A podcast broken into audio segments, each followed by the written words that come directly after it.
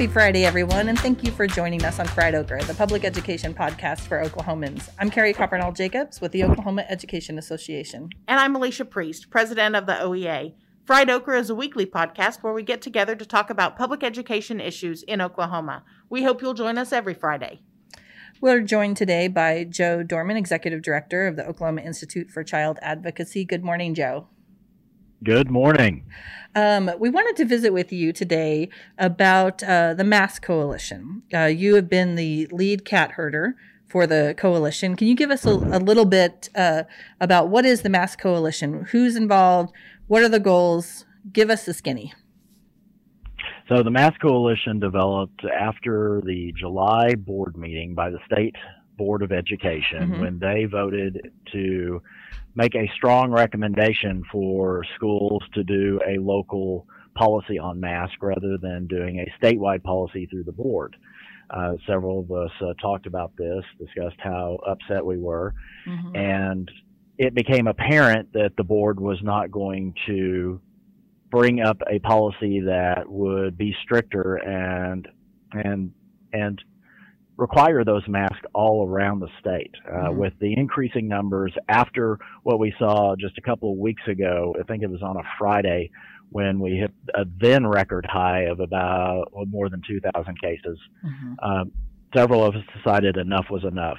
Uh, we at OICA put up some billboards with the board members from the State Board of Education with their votes emblazoned across their chests mm-hmm. for the yeses and nos and ask people to, instead of playing politics, uh, do what's right for the kids yes. and for those family members, for the educators, for the staff members, for everyone who's involved in the school setting.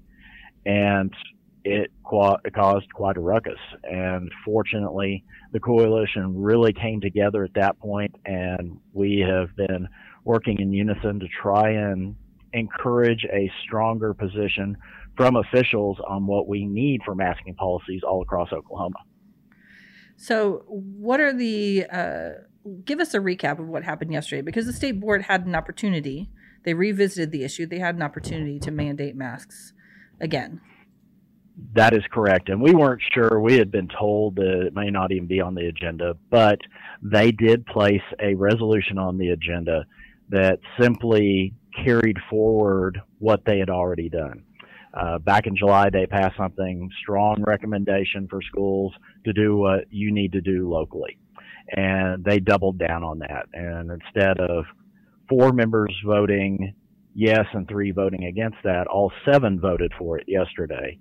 And it was extremely disappointing. We felt this was an opportunity that our leaders at the state level could make a strong case and send a strong message all throughout Oklahoma that this is serious unfortunately, we have a lot of Oklahomans out there that still believe COVID 19 does not exist.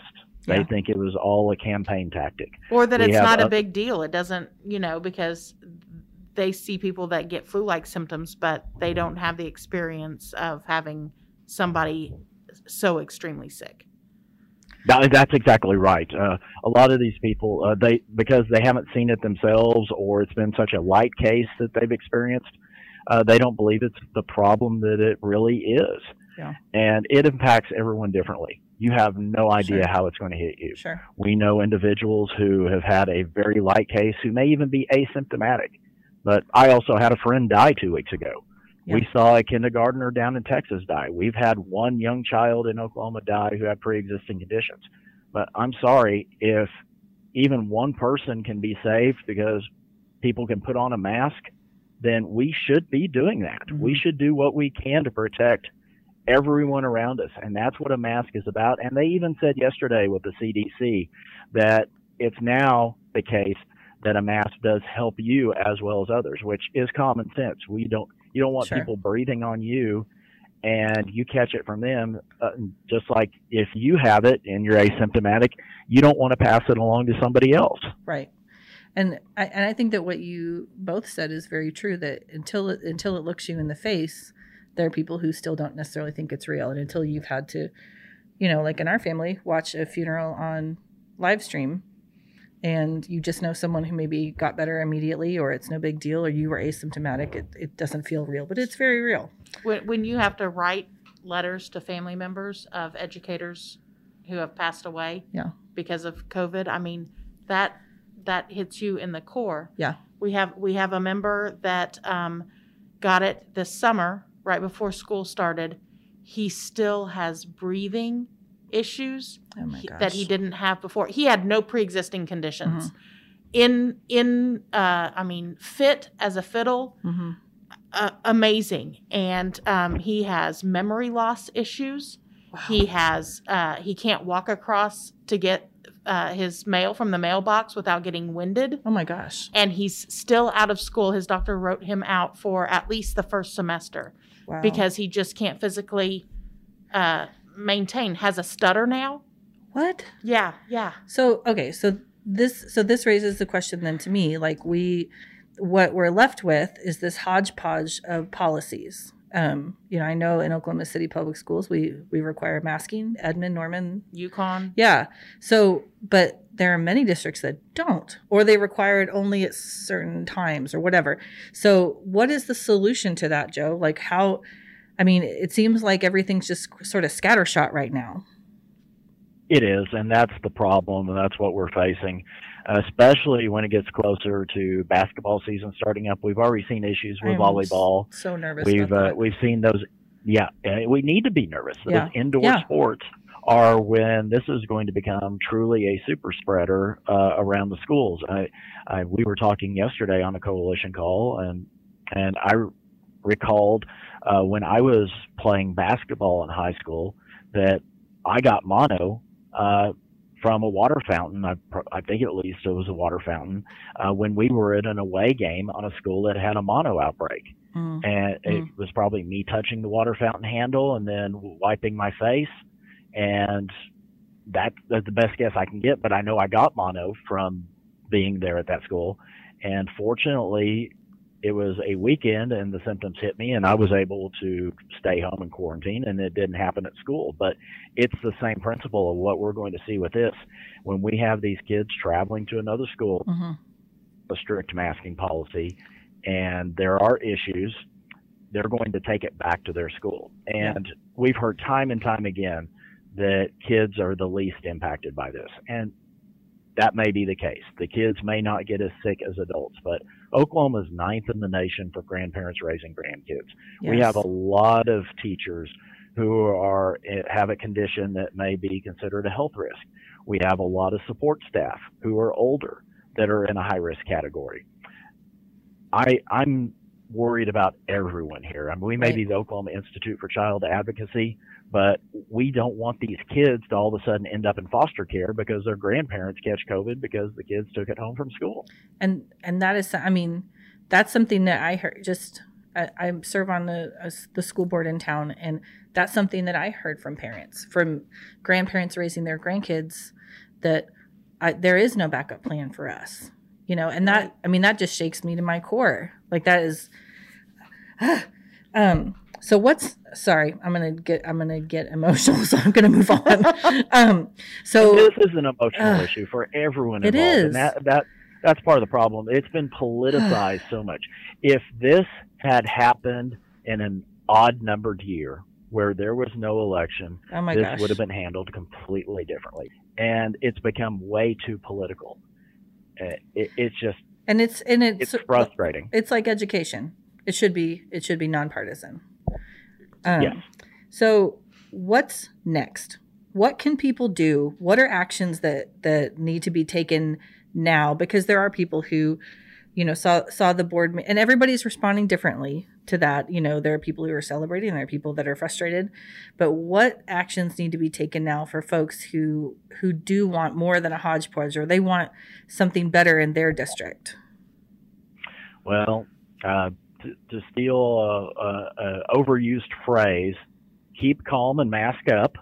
Uh, Right. Instead of keep calm and carry on, uh, we need individuals to continue to wear their mask. Don't be Mhm. bullied by somebody telling them you shouldn't wear your mask or it's not real. Understand this starts with you. You need to wear your mask when you're around people or in, in group settings. Everyone agrees with that. We need people reaching out to those in authority positions. For the local schools, you need to convince your local school board Mhm. to take action on this. and put some kind of policy in place, especially with those sports and uh, other extracurricular activities Mhm. that will be moving indoors. With those happening, we need those kids masked up as much as possible, Mhm. as well as the adults, even the ones who are half-heartedly wearing a mask or wearing the mask around their chin instead of over their nose. I encourage people to wear it the right way. Uh, start with your local school board and your local administrators. Start with your city council members. A lot of mayors are Mhm. taking this very seriously, but we need more of them doing that Yes. certainly continue to reach out to the members of the State Board of Education. Uh, we don't see this getting in, any better anytime soon, at least until a vaccine is developed. We're not Mhm. going to get to herd immuni- immunity without a vaccination. Right. So we still have got at least, in my opinion, six months before a vaccine is widespread. Um, we need that advocacy side. Well, Mhm. We're the Oklahoma Institute for Child Advocacy. We need advocates out there who are willing to step up and call for this and continue to call for this and be that loud voice. Write letters to the editor of your local newspaper Mhm. contact your elected officials. It was announced yesterday two state representatives tested positive at the swearing in at their oath Oh of my office. word! As as they weren't wearing masks as well. I didn't I hear mean, that. just Oh. if you saw the pictures. oh my goodness. Yeah. Uh, one of them had, uh, and to her credit, she had been told she had antibodies. She said that she had been told before she didn't, she had it. She didn't think she could get it again, and then tested. Lo and behold, she did have it. The other one knew and did his oath of office separately. But that being said, they're still doing contract contact tracing. Uh, who knows if there were other people who were in the crowd uh, we need our leaders wearing masks and making sure that they are taking this serious and setting an example. And we need to set that example to those officials and to those parents and those family members. And we all just need to look out for each other and make sure each of us stays healthy and have each other's back. Yes. And, and really, that's the importance of of the coalition because it can't just be one group contacting Right. and saying, "Hey, we think this." the The strength of the coalition is the broad base of folks that that are a part of it. So, Joe, let us know who all's on the Mask Coalition thus far. I will say this this is a group of heavy hitters. I have not seen a group of organizations with this much authority and stroke uh, get involved in an issue like this before. We have obviously the Oklahoma Education Association, one of the first members to be a part of this, Oklahoma Institute for Child Advocacy. Mhm. We have the Oklahoma State Medical Association, the doctors of Oklahoma who are out there on the front lines. Yes. We also have the, the Oklahoma chapter for the American Academy of Pediatrics, those children's doctors. yes. Uh, the Oklahoma Retired Educators Association just joined us. Hearts for Hearing has gotten involved with this. Great. Uh, we've had several superintendents. We've had former board members from OSSAA uh, get involved. Good. Uh, these are the groups out there that have a strong voice and a strong community working uh, together. And the fact that all of us are working together on this issue, it gives me hope that we will see something change. Well, we appreciate that advocacy work, and we appreciate um, that that push. And um, there's still much to be done. It comes down to we've got to keep our kids safe. Do, do we want to have parties and um, celebrate holidays together, or I just want my kids to be able to go to school. or go to school full time? You know, if I we mean, do, wear a mask. yeah. I mean, and I, I don't mean just like today go to school. I mean like this Tom- year go to school. You know what I mean? Like I just. Oh my goodness. Well, thank you, Joe. We appreciate your time and we appreciate your advocacy very much.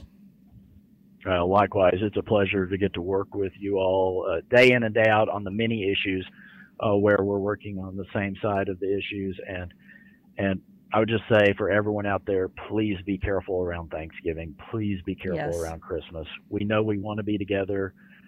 If you're going to get together the group, make sure everyone quarantines before you get together Mhm.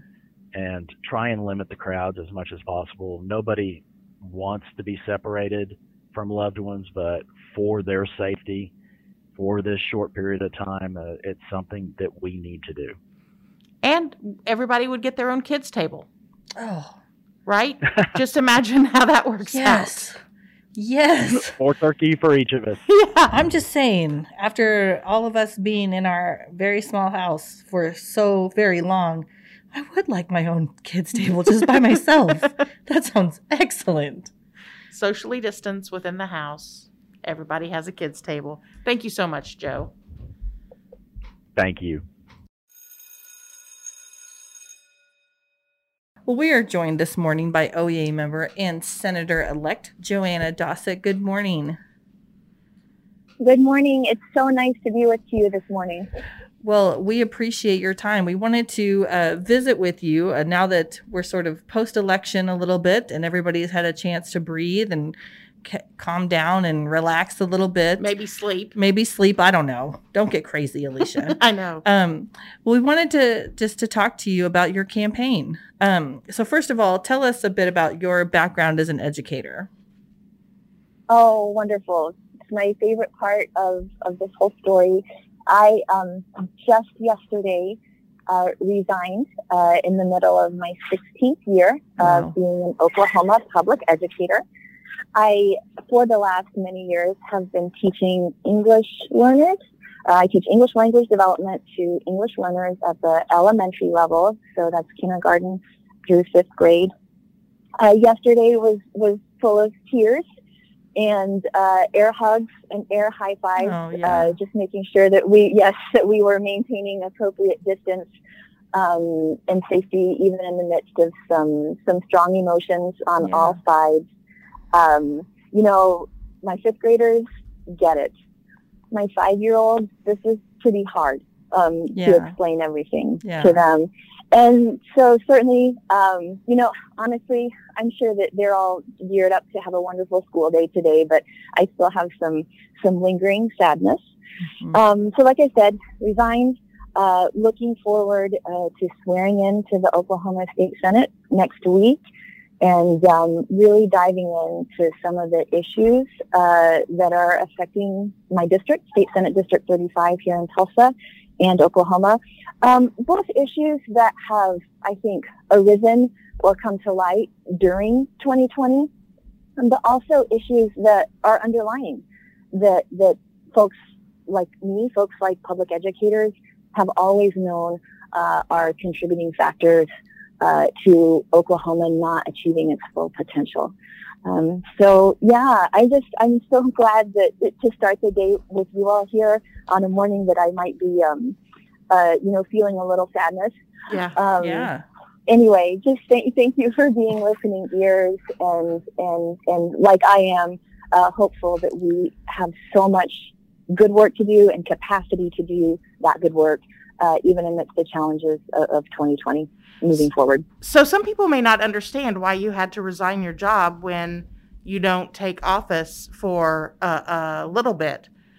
Um, so the state law is that you cannot be paid by two government entities. You can't hold two government jobs, and they consider public education Mhm. a government job. So anyone who wins an elected office, a state elected office, has to resign from being a public school teacher uh, or other government employee. Whereas if you had sold insurance or were a Sure. lawyer or something like that, you don't have to resign from your job. It's it's Yeah. a different uh, a different um, responsibility level. And it sounds. Absolutely. Yeah. Oh, no. Yeah. Oh, was sorry. just- I no, absolutely, and I think I definitely don't want to pre-commit to any action, you know, that I might take with respect to this as a state legislator. But it really is. It's it's something that, well, like I stated earlier, has really hit home in my house. Um, I can't be a teacher anymore. Yeah. Mama can't be a teacher anymore and, and, and go to school anymore. And I think this is a, a just a really interesting, you know, thing that's happening in the midst of a teacher shortage. Right. Um, so, and, and that kind of goes back to, I was mentioning before that pre-2020, pre-pandemic, Oklahoma had problems um, that were keeping us from fulfilling our full potential. One of those greatest problems is our verifiable crisis level teacher shortage. And I do think that moving forward as a state legislator, I would like to unturn every single stone uh, explore every single option of how we can um, strengthen our teacher corps, uh, Yeah. strengthen our, our our conventionally certified teacher corps. And I mean, I think there are ways to do that. Not necessarily saying that you know legislators uh, can also continue being public school teachers, but what other um, important and valuable you know segments of our population uh, could be encouraged, um, enticed in some way to enter the teaching profession, um, so that we can strengthen that teacher corps. So clearly, you love your job as an educator. I mean, you've been doing it for 16 years and, you know, feeling all the feelings today, of course. What was the spark that made you decide to run for office? Oh, it was public education funding for sure. Yeah. Um, so yes, so I started teaching in Oklahoma in 2005. And uh, for those of you, many of you listening who have uh, been in the game that long and much longer, I'm sure, you might remember the years of 2005 to 2008 Yeah. as years of relative plenty. Um, I don't know if, if plenty Maybe and moderate, uh, public education in Oklahoma. Yeah. yeah. Yeah. moderate Yeah, I don't know if you appropriateness. ever- yeah. yes, exactly. Yes, I love that. Yes, yes. So those were my first three years in the classroom. I remember those for you know the first three years in the classroom are a little bit of a, a whirlwind and kind of like drinking from a fire hose. Anyway, Yeah. but one uh, one thing I remember about those three years, I, I just I remember having enough. I remember having the resources I Yeah. needed, the books I needed. I remember class my class sizes being manageable. hmm I even remember, and you know, can you imagine this? Those were the three years that I uh, was also uh, studying for my master's degree, uh, which is in TESOL, teaching English to speakers of other languages. hmm Um, I was pursuing my master's degree, and my employer, a public school district in the state of Oklahoma, was able to reimburse me for my expenses. What? Yeah. That was it, it- it- massive. And of course, I was a young kid. Well, young kid. I think I was 24 or 25 when I started teaching. But anyway, I don't think I really realized the the gravity of that, how incredible that was. Um, so anyway, I just remember those three years as, as a time of relative plenty. 2008 hits, and I probably don't need to tell this story. Uh, you know, I think everyone listening probably knows that 2008 to 2018 were incredibly tough years Yeah. for public education in Oklahoma uh, due to, I mean, I don't know if we even need to say it. I mean, the deepest cuts to public education in the nation. Yes. Um, you know, we, we all we all know this. Um, but I, I, I think what does bear repeating is how teachers and students could tell at the ground level Absolutely. um, how those cuts were affecting them. So class sizes, and um, in my case, um, caseload. When I uh, when I transitioned to being an English language development teacher, Mhm. uh, class size became not so relevant to me, but more like caseload. Mm. Um, so class sizes and caseloads just got out of control. Yes. Absolutely. Um, the resources, yeah, the resources that we needed to address our growing number of students, it just seemed to get just smaller and smaller each year. I do remember when I started um, teaching English language development, and that actually was uh, like 2008. Uh, I taught uh, actually social studies uh, for the first uh, for the first uh, three years. Sorry, it must have been 2009 then um, that I switched over to English language development. But I remember I had a caseload of 35 to 40 for the first couple years of that. And I got to tell you, you know, for the last four or five years, I've had caseloads of well over 100. Oh my word. And uh, yes, yeah. Um, what? and so, you know, yeah, yeah. And so, uh, you know, on one hand, you know, my teacher's joy just increases because, you know, just the more wonderful and beautiful and incredible kids, the merrier, right? But Mhm. also on the just the side of just effectiveness, um, Sure. being able to do what I'm supposed to do with these wonderful and special and beautiful kids, Yeah. um, you just, you know, I feel like no matter how many efficiencies you find, and we've all found them, um, no matter how resourceful you get, and we all got more resourceful, uh, at, at some point, you know, the towel becomes too saturated with water, if, if that makes sense. Yeah. Um, you you become less effective, and I do think that that affects teacher morale as well. And you know, as much as you try to um, shield or protect your students, you know, your classroom or your caseload from the negative effects of funding cuts, um, you know, your morale, you know, start sinking. And at the Sure. end of the day, kids can feel that. Kids can feel that too. Sure. And um, yeah, and so and so it was. It's pretty much those those ten years, 2008 to 2018, where I really started realizing, wait, something's not right. And then I think that's the story of many of us throughout the state. And uh, you know, we all know the events of the 2018 legislative session. You know, massive uh, work stoppage. Uh, Mhm. teacher walkout, and you know, I think all of us would agree that the advances in teacher pay that happened in 2018, and let's not forget 2019, there was Right. a, there was another pay raise. Yes. Um, you know, those are incredible steps forward. We've all said it, we've all heard it, and we all mean it. Um, but uh, we're just not we're not finished. Uh, we're just not Yep. finished.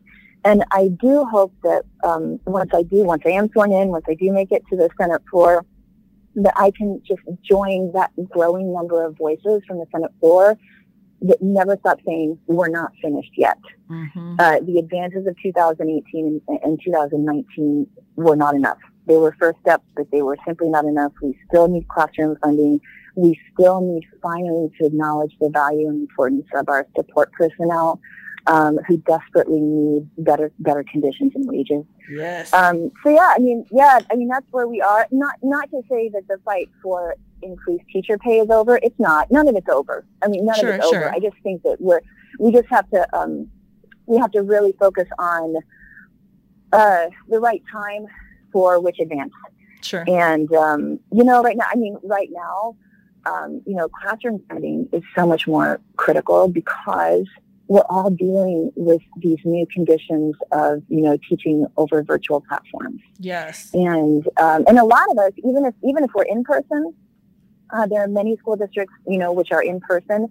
Um, but I mean, to be quite honest with you, there's not a teacher out there who's not teaching in per- both in person and virtually because you know, as soon as members of her classroom are quarantined, she's also providing you know virtual asynchronous Mhm. instruction Right. uh, along, along, alongside the conventional in-person she's, uh, instruction she's providing all day. And um, we just, we desperately need training. Uh, we need, you know, tools, resources, hardware, um, increased internet capacity, just everything Yes. can make, um, can make these new conditions more manageable, more doable. Um, and, and at the end of the day, you know, good for kids. You know, Uh, so that's kind of where we are. Yeah. We've been having um, meetings with NEA presidents and execs all week, and um, and Yeah. every day at a certain time, my internet just the the uh, ability to be on camera and speak and uh, be able to hear just goes, and um, and uh, and I've got uh, my colleague friend in um, Colorado. Uh, she's got three or four children. I can't remember which, but um, she can't ever turn her camera on because there's just not enough bandwidth for the kids to be That- doing this virtual That's our school. house. Yeah, and, and yeah. we live and we live in town. You know, Yeah, I mean, we have regular internet, and if both kids are are streaming, then um, you know whatever I've got to do has got to wait. Yeah. because it. I mean, and and we live in town.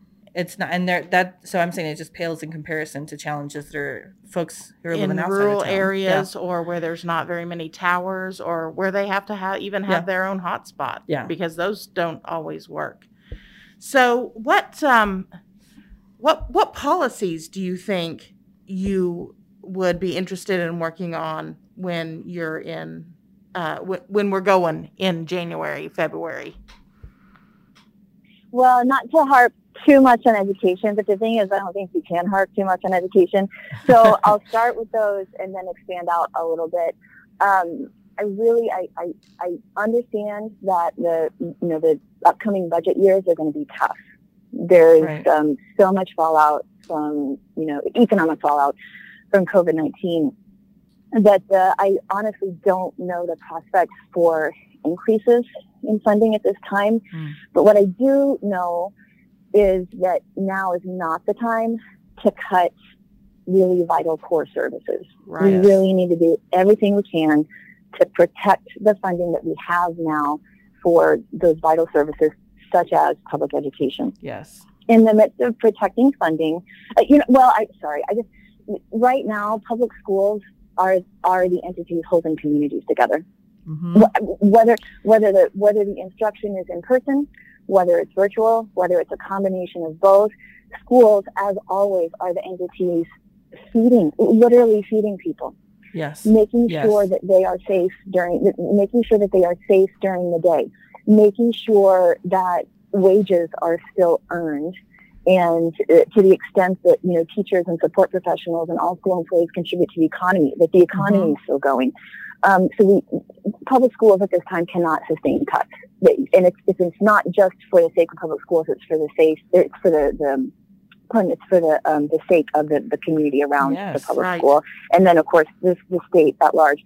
Um, now, in the, in the midst of like what I said earlier, is going to be you know difficult budgeting time this year, perhaps next year as well, perhaps the next year as well.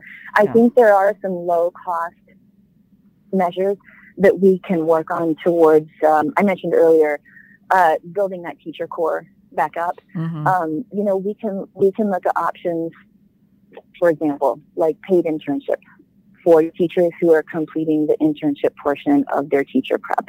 Yes. Why not? Why not look at? Why not look at though. paying for That, that? thank Yes. you. Yeah. That makes me Yes. crazy. That makes me Yes, crazy. I mean, Just volunteer I for a mean, we- semester. I hope it's fine. You can take out loans. I'm sorry. That's a whole other. exactly. No, I Right. I Yep. I'm on that yep, team. Teachers and yes, teachers and teachers in training have bills to pay just like everyone else. Yep. And um, and so we can we can look at that. We could look at reimbursement or waiving uh, of certain certification exams. So maybe you've got you've got a teacher who's already certified, and he or she wants to add an endorsement to their certificate. Mhm. And, and honestly, y'all, when teachers do that, it's often because they want to do something good for their school system, their Yeah. school, Yeah. and kids in it. Yeah. Um, so looking, look, and these are these these are minimal costs. So looking at uh, you know the cost of those certification exams, and if those are prohibitive to folks uh, going on and getting those endorsements that they need, They and are. I, I mean, I was school. tagged. I was tagged in a post about uh, a teacher trying to, or a future teacher trying to pass the OGAT, OGET, and um, and how they had to take it a couple of times, and it was like an astronomical Yeah. amount of money that they were putting into just trying Yep. to to take all the tests to become a teacher. It's yeah, It, hundreds and hundreds of dollars. yes. We can i mean i think we can look at we can also and so teaching in person during pandemic is you know it's, it's it's just a whole new world for for so many of us but take a look at our retirees for example Mhm. we've got we've got retirees and let and honestly talk about public schools you know being the entities that that, that hold communities together retired teachers are folks who literally to this day hold their communities together Mhm. you know they're volunteering in schools they're volunteering at polls Mhm. they're very active you know in their community if we have retired teachers who are interested in going back into the profession for a number of years we could look at cutting down some of those restrictions and barriers uh, which keep them from doing that Mhm. and um, you know i think that would be you know you talk about folks with, with wisdom and experience and if they still have the energy and the desire some of them the need even to you know to go back into the classroom uh, we need to make sure that that's uh, that that's something that, that can happen if that's the right fit for them and also looking at uh, increasing uh, how much out of state experience that we accept Yes. uh, when when when teachers uh, when teachers move and, and who knows why a person is moving or moving back to Oklahoma. Maybe it's uh, maybe it's with a spouse's uh, industry. Uh, maybe it's to come back to take care of aging parents. You just never know. And if we have if we have certified teachers who are moving or moving back to Oklahoma, um, and it's a barrier at all, uh, the limited number of years of experience that can be accepted uh, from their prior teaching career, we need to remove that. Let let Uh, people that, have that the option. another way. Give them the option to Yeah. teach. Yeah, Let- districts can make that choice, but um, but the, we should do something as a state to make sure that we can uh, fund them appropriately. Now, Joanna, here's one thing that I wonder about. Um, for our listeners, uh, your brother Yeah. is also a senator. Um, Yes. And I'm just thinking about my interactions. I have three brothers. And I have one. And, we were discussing. We were talking, you know, how fun would that be to uh, create and discuss and debate policy with your Would- brothers? Like, Would it involve wrestling? yeah, Would it involve like like I, I'm thinking my brothers and I would end up duking it out, and we'd be fine afterwards, you know, and we'd go on and create great policy. But, um, but you know, fisticuffs might happen. How- how do so you think it's gonna be? question. Yes. Um, with all the love in my heart, I want to say this is all JJ's fault.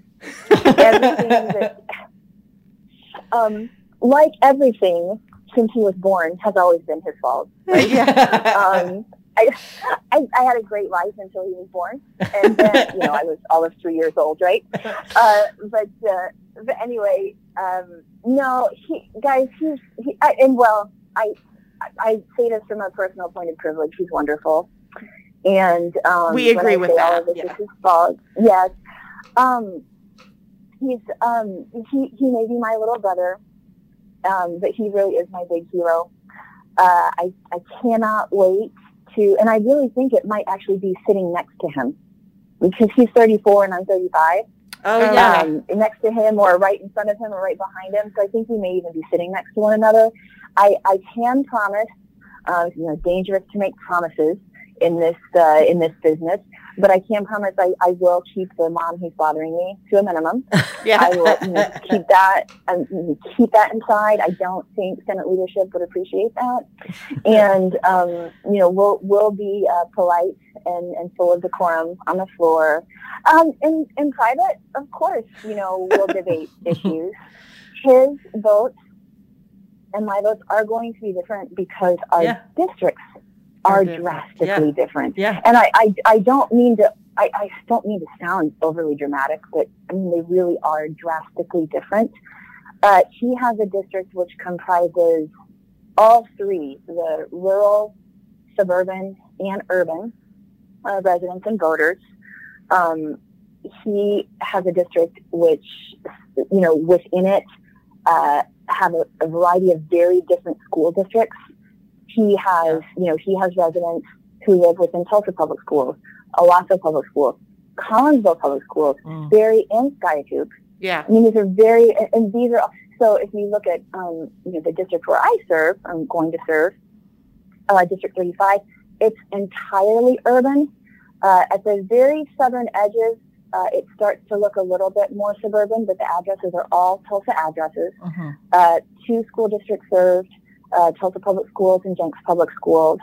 Um, and, you know, and those those school systems are drastically different from, for example, Skiatook or Sperry Public For Schools sure. out in, in yes. District 34. Um, and so there's just, it's, I, anyway, I could go on and on about the differences between the two dis- districts, but I hopefully I've made it clear. Anyway, JJ's votes and my votes will not always match. Right. Uh, they won't. And um, Any you know, I'm I'm I'm looking forward to it, and I've got to tell you, he he is the easiest guy to work with. He is just a pleasure to be around all the time, and in that way, I mentioned earlier that he's, uh, you know, he he's my hero, my little brother, but my big hero, right? I tend to be the one who overanalyzes everything, um, is a want to be a perfectionist at everything, um, a real people pleaser all the time, and so you can imagine I'm always a little bit more wound up than than he is, and I find being around him helps me calm down yeah. and think think through things more clearly. Um, he always helps me not to take myself or any situation too seriously. Uh, you know, just to realize that uh, you know you just gotta put in the work, do your very best, and uh, you know, and move on uh, from any situation. And and so honestly, I can't wait Yeah. to to work right beside him. Well, anybody who has siblings know knows that your votes would definitely not always match. Right.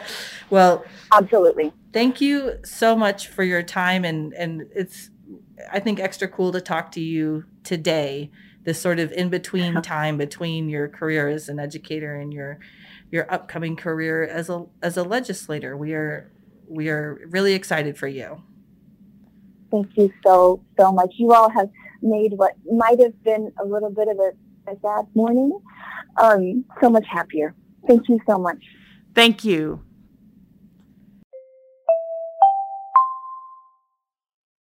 And welcome to Alicia's morning announcements. Do do do do. Uh, first of all, get your calendars out because I'm going to give you three important dates. Save the date for our organizing conference. It's going to be virtual, mm-hmm. and uh, the dates are February 26th and 27th. February 26th is a Friday. It'll be an evening activity, no school missed. And the 27th will be all day. We'll have different breakout sessions on all kinds of stuff that we can organize around. I love organizing conference. It's so fun. I'm I love it. Yes, and right now our um, board of directors are reaching out to local leaders asking for their input oh, on cool. uh, what kind of sessions they'd like yeah. to see. So if you've got ideas about that, you can contact your board member or you can email the um, email me or the podcast and and give us your ideas on on what you want to um, experience at organizing conference. It's going to be fabulous.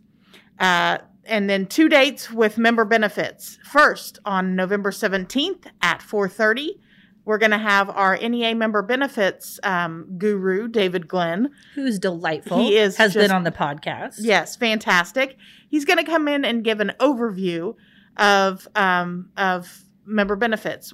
What are member benefits? How do you tap in? Yeah. Um, how can I save money? And you can save more than your dues dollars by tapping into to NEA member benefits. Mm-hmm. It's really amazing. And the second uh, date for member benefits issues is November 19th. This one is specifically for student loan debt uh, and um, and help with that. So yes.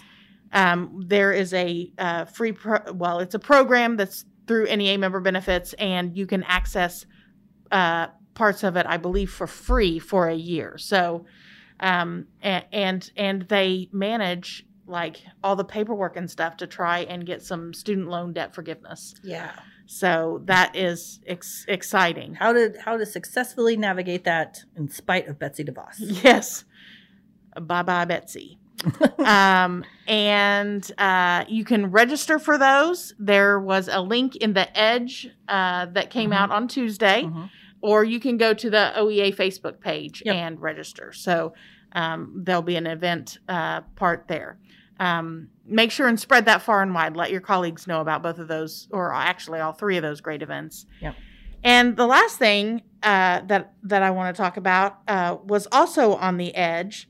Um, it is a, uh, a, holiday grief coping workshop that is being done by Calm Waters, and um, we're super Jordan, super excited to pass that. Jordan Park is one of the folks who will be presenting that, and she's been on the podcast before and it's you know this time of year i mean especially this year there's just it's it's a challenging time of year for for many folks.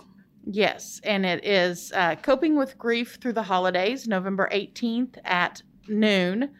Um, it's a free online workshop for families going through a grief journey whether that's death divorce deployment deportation incarcer- incarceration foster and adoptive care challenges.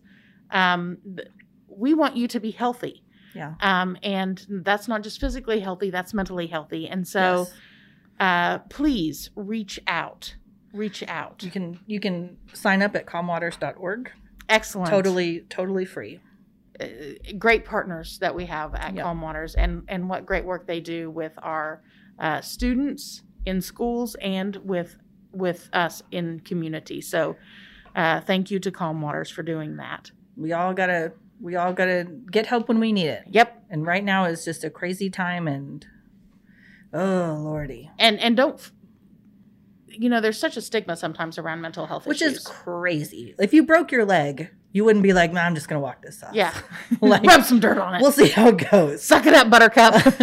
I mean, right, right, now it's I mean, right now is a challenging time for all of us anyway. You know what I mean? Like yes. just the baseline of the pandemic and plus their you know family issues continue and personal issues continue and it's just yeah financial issues with people yep. being laid off yes. or furloughed yes. or you know, this, that, or the other, lost their job, and and sometimes we just need to reach out and say, you know what, I'm at, I'm at my wits end, and yep. and I need help, and there's nothing wrong with that. Calm yep. Waters is a great place to have that safe space. Yes. Well, we want to say uh, thank you today to Joe Dorman, Executive Director of the Oklahoma Institute for Child Advocacy and the lead wrangler for the Mask Coalition. We also want to say thank you to Joanna Dossett, uh, OEA member and Senator elect. Super exciting for joining us today on the podcast. And thank you for listening to Fried Okra, the public education podcast for Oklahomans. I'm Carrie Coppernoll Jacobs with the Oklahoma Education Association. And I'm Alicia Priest, president of the OEA. Please remember to subscribe, rate, and review Fried Okra on Apple Podcasts. You can also contact us at friedokrapodcast at gmail.com. We hope you'll join us again next week. Until then, keep fighting the good fight for public education.